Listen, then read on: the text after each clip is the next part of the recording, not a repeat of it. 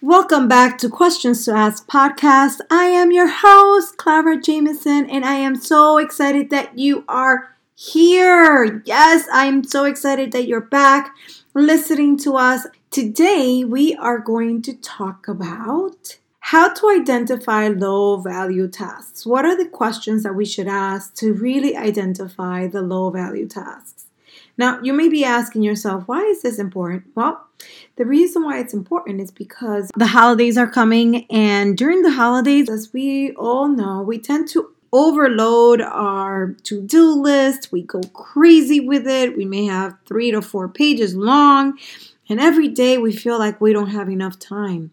And this will make us feel in control over our holiday, along with help us really be simple with our holiday in the sense of that we don't over plan or over stuff our to do lists. And it will help us really, really to focus on what's important to us. Let's go. I believe that a question is one of the most powerful things you can experience. It can help you expand, move forward, reflect, and grow. A question is the seed we need to start any process, any revolution, or any action. Here at Questions to Ask podcast, we love to ask questions that will help you understand, know, learn, and act upon. Welcome.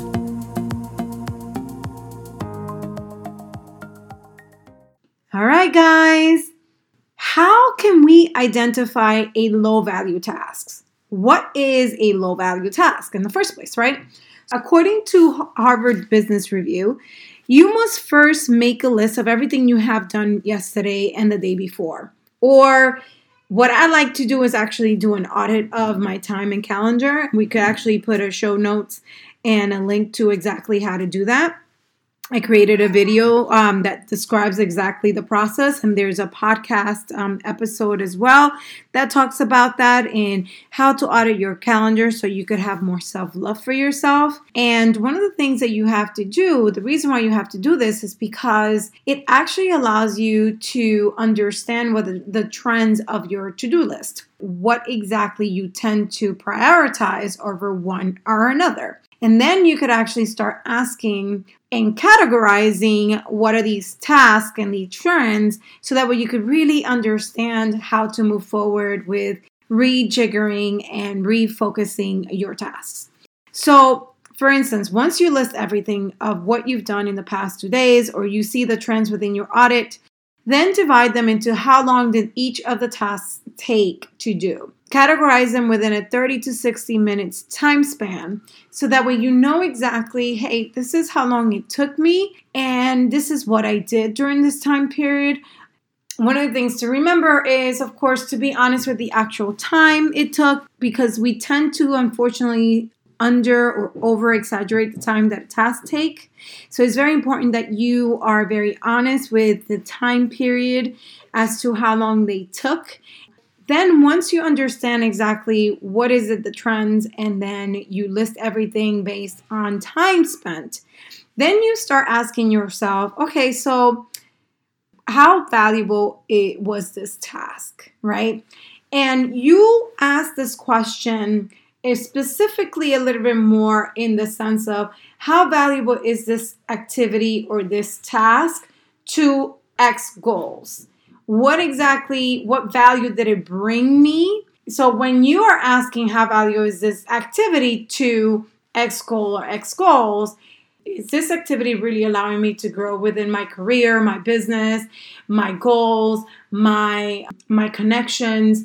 Is it really valuable to my self-care? Is it really valuable or is it helping me in any way shape or form to meet a particular goal I set out to achieve this month or quarter or year?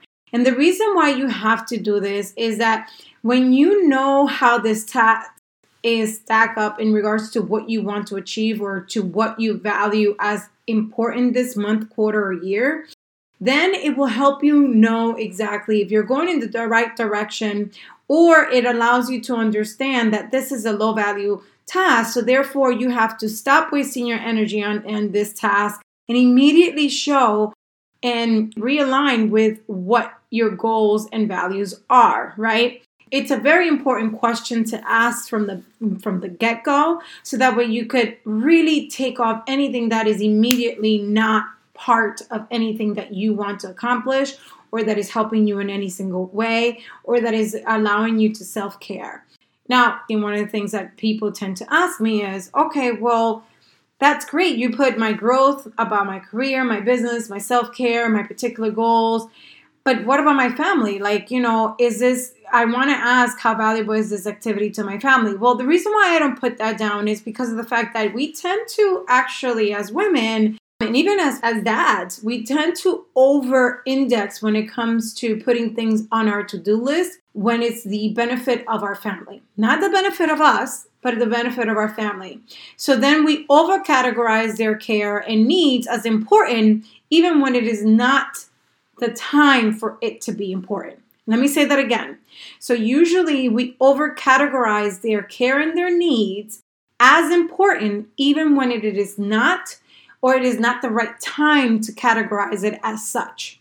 So we need to separate ourselves from the family to truly assess and look inside our list and objectively know if this is a good task, an important task, or a low value task. So now, question number two. So you look at your list and you see how important is it? We all tend to place everything as important. That's just human nature. We create the list and we want to do all these things, and then we, we say that is essential or very important for us to do. But when you actually think about it, if you were emailing someone about the task you're doing, how would you categorize it in the subject line to grab their attention and understand how important these tasks are? Would you label it essential, which is extremely important? It needs top priority needs to be done now. Important, it needs to get done today if not something happens. So it has to get done today not tomorrow. And then discretionary it's it's basically is it something that needs to be done? But i or we can get to it whenever needs to get to it. Or is it really truly unimportant or optional? Meaning it's not necessary, but it's nice to do if possible. For instance, you are planning a birthday party for your daughter and she really truly wants a unicorn theme and you're looking into Pinterest and you're like, "Oh my god, I could do all these amazing things and I'm so excited about it," right? And then you come up with this amazing idea of creating a unicorn sculpture for her birthday. And then you start doing all these things, and then you realize, was this really important for her to have an amazing time during her birthday party? The answer to that most likely is no. She might not even realize she has a unicorn sculpture in her birthday party. She may not even look at it. She may not even take a picture next to it. And if she does take a picture, it's because you're forcing her to take a picture because you spend so much time on creating this thing that it better be important somehow, some way, and it better, better, better show up somewhere. So, by labeling each task in the level of importance, it will allow you to understand if in reality the task is as important as you make it to be, or is it simply a low task that looks important based on what you're providing or retelling yourself that it should be. Now, to the next question. Ta ta ta. Question number three How much personal value do I get from doing this? Is it really helping me to grow or expand my vision, my business, my career, myself, my my um my family? Um, is it joyous joyous to me? So if there are no strings attached, let's look at this very objectively. If there's no strings attached, meaning you if you had any way possible form, you won the lottery, you really don't have to do the, these things, you had no obligation. I'm talking about no obligation whatsoever to do this task or need. Would you do it or delete it? That's really what is asking you. Like that question is very about would you do it or delete it if in reality you had no strings or obligation to actually do this? And here are the options. Now, you will definitely keep it because it's one of the best part of your day or it's one of the best part of what, you know, you are aspiring to do, or it brings you so much joy that you basically have to do it, then it probably it's a keep because you enjoy this activity and you're willing to do it, right? So you're willing to do this activity because it's going to bring you X, Y, and Z. And then there's the not so sure, and this task has to be it, it's good right? It's good for you in some ways. Let's say, i.e., you're talking to the intern, but the bad benefits to what I want to accomplish um, is not, but the benefits of what I want to accomplish out of this task is not as high importance or as great of a ROI that I'm going to get from this. So, in reality, is not that important, right? So, not sure is one of those things that is really important. Should I really be spending my time doing this? Should I not be paying, spending my time with this? Mm, let's dock it to the side. Perhaps it's not, or perhaps it is, but only time will tell, right? And then there's the probably drop. And this task is basically I think this task takes too much time of me with little benefit at all. It's not joyous. I don't like it. Maybe it is best for somebody else to do it. Maybe it looks really alluring and it makes sense. Um, but at the end of the day, honestly, somebody else can do this, i.e., talk to the intern about what he he or she needs to do for today. Maybe your assistant could take care of that or i.e your daughter wants to go to the library but you really want to do you want to do some tasks at home but she really wants to do want to go to the library. And although i would tell you yes go to the library enjoy and and, and have that connection there might be other ways that you can actually um, have the connection with her because it's all about quality at the end of the day and instead of really spending the time going to the library, coming back, because it takes more time than you doing something at home. And then there's the category of definitely delete, and this is let me tell you, this task, I dislike it. I don't like it. I hate it. I would rather give it to someone else for sure, for sure. I don't see any value to it, but I tend to do it because unfortunately it's on my list. And, you know, at the end of the day, I just need to do it. No, you don't have to do it. You really don't have to do it. Because if you dislike it and you don't like it, why do it? Have somebody else do it. Ask a friend, ask a coworker, ask an intern. Do whatever it takes for you to get somebody else to do this task that definitely needs to be deleted from your to-do list.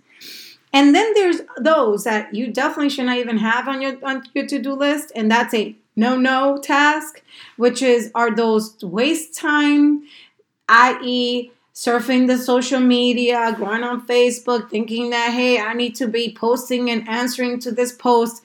Those tasks, not important.